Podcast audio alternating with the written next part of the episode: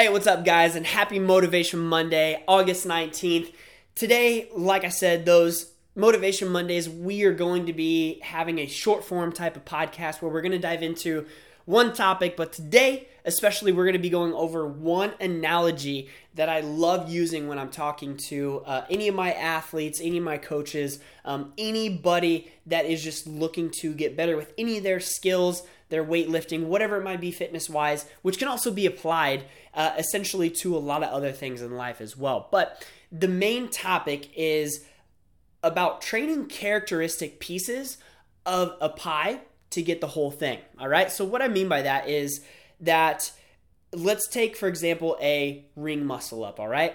That is your pie. That's the big thing you're working towards right there. That's your that's your your main goal right now. Maybe it's for the open. Maybe it's uh, just in general, right? You want to be able to achieve a ring muscle up, which is a really tough uh, and probably one of the most technically challenging gymnastic skills, especially within this CrossFit or functional fitness realm as well. And what I see a lot of people doing is whether they don't have one or whether they have maybe one, but it doesn't look very well, is you see them jumping up on the rings and trying to do ring muscle ups, right? Or maybe they have a ring muscle up, they have one, and now they're like, all right, I got to do more ring muscle ups so that way I can.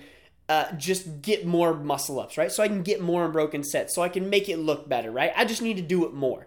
And yeah, while that's the case, we probably do need to spend more time working that skill, right? Because if we if we have the SAID principle, which is specific adaptation to imposed demands, which states that if I work that skill, if I um, train with that uh, intention, then I'm going to have that adaptation, right? But again, we don't just want to hammer in bad technique if we already have that, right? If we have one but it doesn't look very good, I'm chicken winging a lot. We don't want to continue to do more.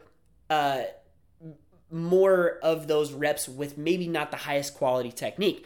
So, what we can do to get better at that, or maybe to achieve our very first one, is to work on characteristic traits of that pie, right? So, we're going to break it down into pieces. Maybe for a ring muscle up, it is literally doing a top of a ring dip hold, right? Really work on on externally rotating those uh, those wrists and those hands while we do that, right? So we can achieve the straightest, most tension type of position right there, working on stability. Maybe it's working on creating longer stability, being able to hold it for 30 seconds, for a minute, right? Um, bottom of the dip position, moving through that whole dip movement. So now we make it a little bit more dynamic uh, you know, then we can put you guys up on top, on high rings and really work on the swings or uh, the type of lever or the straight arm pull or the kip, or we can pull you guys back down and work on the transition pieces. Right? There's there's so many little drills and skills and uh, pieces of a ring muscle up that we can work on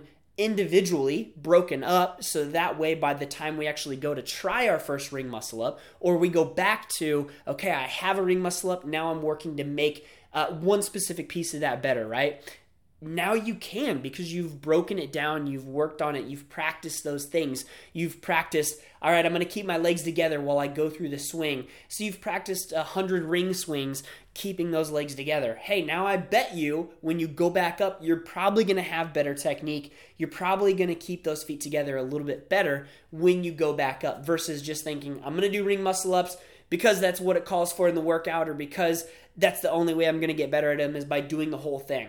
All right? We need to realize that that to to achieve that level that we really want with a lot of our goals, we need to be able to break it down and work on individualistic traits uh, or individualistic uh, pieces of that pie, that full thing that we really want.